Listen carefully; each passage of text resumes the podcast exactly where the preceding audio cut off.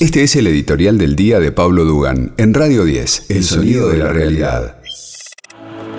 Bueno, 11 de la mañana y 7 minutos. Ya están las cartas sobre la mesa. El gobierno tomó la mejor decisión que podía tomarse la decisión de no ir a una fase 1, sino endurecer los controles y pegar algunos detalles de endurecimiento pequeños, pequeños, para mantener esto. ¿Por qué? Era esta la mejor decisión, porque un lockdown, una, un regreso a fase 1 no iba a ser eh, podido sostenerlo durante mucho más de 15 días, con un costo para la actividad económica muy alto y además iba a haber que levantarlo en 15 días. Los expertos te dicen hoy mejor tomar medidas no tan duras, como han hecho otros países del mundo, estas del control nocturno, del toque de queda, o poner el nombre que quieras, se pueden mantener mucho más tiempo que la fase 1 y no tienen un grave efecto en la economía. Por supuesto, si sos el dueño de un restaurante sí tenés efecto en la economía, pero es tan solo un sector. Lo otro era afectar toda la economía de la República Argentina y sobre todo afectar el ingreso de las personas eh, que trabajan más en la informalidad y demás. Todo eso iba a ser muy perjudicial. Así que yo aplaudo esta decisión. Claro, la clave está en las clases presenciales y en qué tipo de pelea va a plantear el jefe de gobierno de la ciudad de Buenos Aires, Horacio Larreta. Si va a insistir en la irresponsabilidad, lo digo con todas las letras, si va a insistir en la irresponsabilidad de oponerse a medidas de control de la pandemia cuando ayer tuvimos 561 muertos, muchachos. Ayer tuvimos récord de muertos. ¿Qué es lo que está pasando en los números?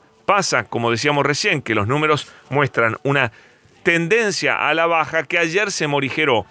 Pero con esta tendencia a la baja, igual es tan alta la meseta y la baja está de, es de tantos casos que aunque baje un poquito, ya te está colapsando el sistema de salud.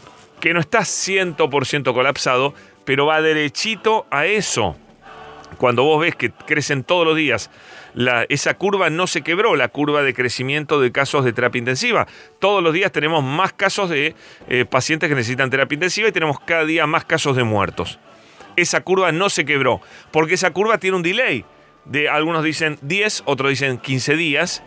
Entonces vamos a tener todavía, aunque baje un poquito, una cantidad de gente que necesita atención médica, que es brutal. Una compañera, vi que estuvo 20 días, una periodista de Futurock, si no me equivoco, que estuvo 20 días con respirador automático. Otro que estuvo terriblemente mal eh, fue Gonzalito, el de CQC, ¿se acuerdan? Gonzalito, el famoso Gonzalito de CQC, que ahora está trabajando en Canal 9, creo. La, la pasó horrible también. Sorprende en qué poca cantidad de días terminas en la terapia intensiva de manera brutal la, agresividad del virus es mayor que la del año pasado. Creo que no hay ninguna duda, tiene que ver con las nuevas cepas eh, y la velocidad de contagio y todo. Entonces, de verdad, vos hoy no podés relajarte ni podés decir esta baja nos garantiza que mañana se alivia el sistema sanitario. No.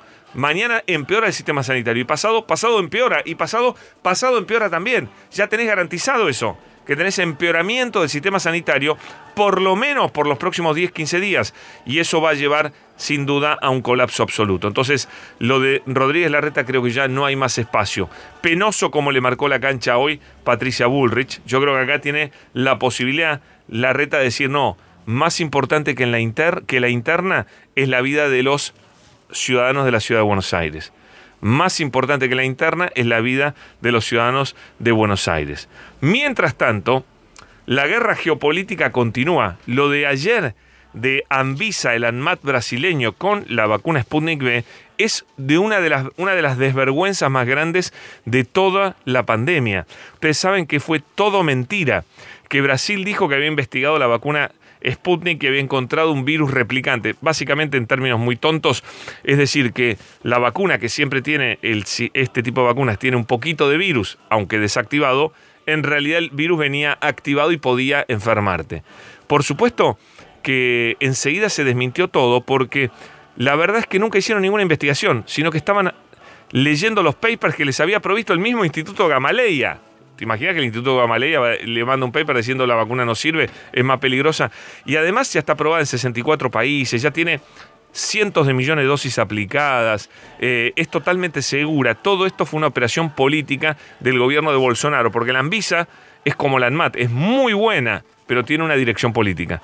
Y todo esto fue una movida política. Lo explica muy bien Ernesto Resnick. Hoy teníamos planeado hablar, dedicarle más tiempo, pero no hubo mucho tiempo para esto. No hubo mucho tiempo para esto. Al mismo tiempo, acá internamente están los voceros de Pfizer y los voceros del establishment, que son algunos médicos y que también dan vergüenza por cómo plantean las cosas, siempre para pegarle al gobierno y para quedar bien con Clarín, con la Nación, con Pfizer y con la Embajada de Estados Unidos. Uno de los que hace esto todos los días, yo lo he criticado acá, fui el primero que lo criticó, porque tiene voz de serio y viene con, con, mucha, con, presentaciones muy, muy formales y demás, es Conrado Stoll poco honrado Stoll, le digo yo. Eh, y mira este comentario que hizo sobre las clases en Uruguay. Mira qué amañado y trucho que es este comentario de Conrado Stoll. Y después vamos a escuchar al ministro de Educación uruguayo. Encuentre las siete diferencias. ¿Te acuerdas el chiste de, eh, de, La Razón? Encuentre las siete diferencias. Bueno, encuentre las siete diferencias en cómo presenta Conrado Stoll la información sobre Uruguay y cómo la presenta el ministro de Educación uruguayo. A ver. Esto pasa cuando el presidente de la calle Pou anuncia que van a volver a abrir los colegios en Uruguay.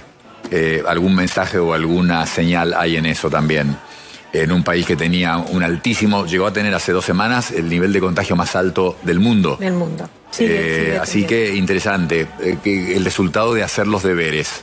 Hemos fijado un calendario gradual, responsable, que tiene en cuenta las condiciones sanitarias y en diálogo con el Ministerio de Salud Pública, con el GACH, con la, la propia comunidad educativa. Esto va a empezar despacito. Va a empezar el 3 de mayo únicamente con el reinicio de actividades de las escuelas rurales unidocentes que hay en todo el país. Esa típica escuela de campaña que tiene un único docente que atiende a unos pocos alumnos que pueden estar en distintos años. ¿Vieron la diferencia? No, contrátenlo a Conrado Stoll como vocero de Uruguay, porque es un mentiroso. Te lo plantea como, oh, hicieron bien los deberes, todo, y además tienen casos altísimos, pero vuelven las escuelas, porque las escuelas nos contagian. Nada que ver, Stoll, no mientas más. No seas tan trucho.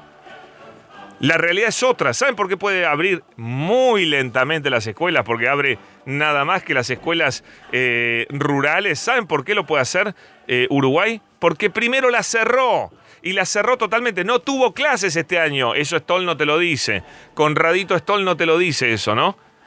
Se calla bien la boca este vocero de Pfizer, vocero del establishment. A mí me da vergüenza cuando lo escucho, la verdad. Me da vergüenza cuando lo escucho. Porque siempre es así.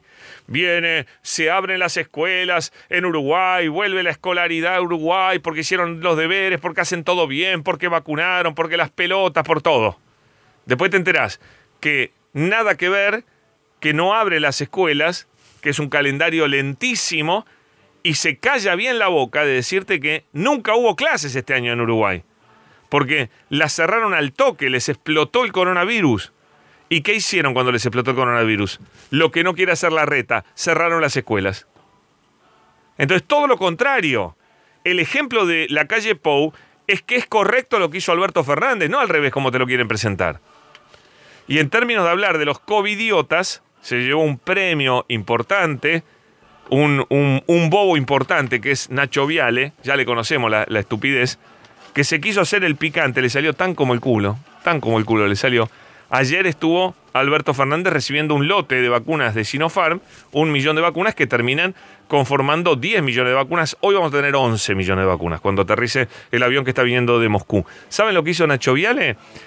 Se hizo el picante por Twitter diciendo el único país del mundo donde un presidente va a recibir las vacunas al aeropuerto. A ver, mándenme fotos. Somos únicos, criticando a Alberto Fernández. Le mandaron 400 fotos de 400 presidentes, empezando por Piñera, el presidente de Israel. Bueno, todos los países que no producen vacunas y que las recibieron por avión, por vía aérea, estuvieron en el aeropuerto en algún momento recibiendo los lotes de las vacunas. Tampoco Alberto fue a todas las recepciones, fue ayer porque se cumplían el número de 10 millones. Y lo cagaron a fotos, lo llenaron a fotos. Pero ¿qué querés? Si este chico no sabe nada, es el clásico macrista. Hizo negocios truchos con el Estado cuando estaba Macri, hacía operaciones con la CIDE en la mesa de Mirta Legrand, sin que supiera su abuela, cobraba de acá y de allá, Nacho Viale. Eh, por supuesto es un tipo que no lee el diario, que es burro, que es bruto. Se fue a vacunar a, Estados Unidos. todas las cagadas hizo. Y como, igual que hace su hermana, que opina sin tener la más puta idea de nada, no lee los diarios, no ve televisión y se cree que es un genio. Bueno, es un fanático macrista. Bien como todo fanático macrista, ignorante, burro y lanzado para tuitar cualquier pelotudez. Así le fue. Lo llenaron de fotos. Tiene fotos para empapelar toda la casa y la casa de Mirta también. Y la de Juanita. Este fue el editorial de Pablo Dugan. Descarga nuestra app y lleva a Radio 10 a todos lados. El sonido de la realidad.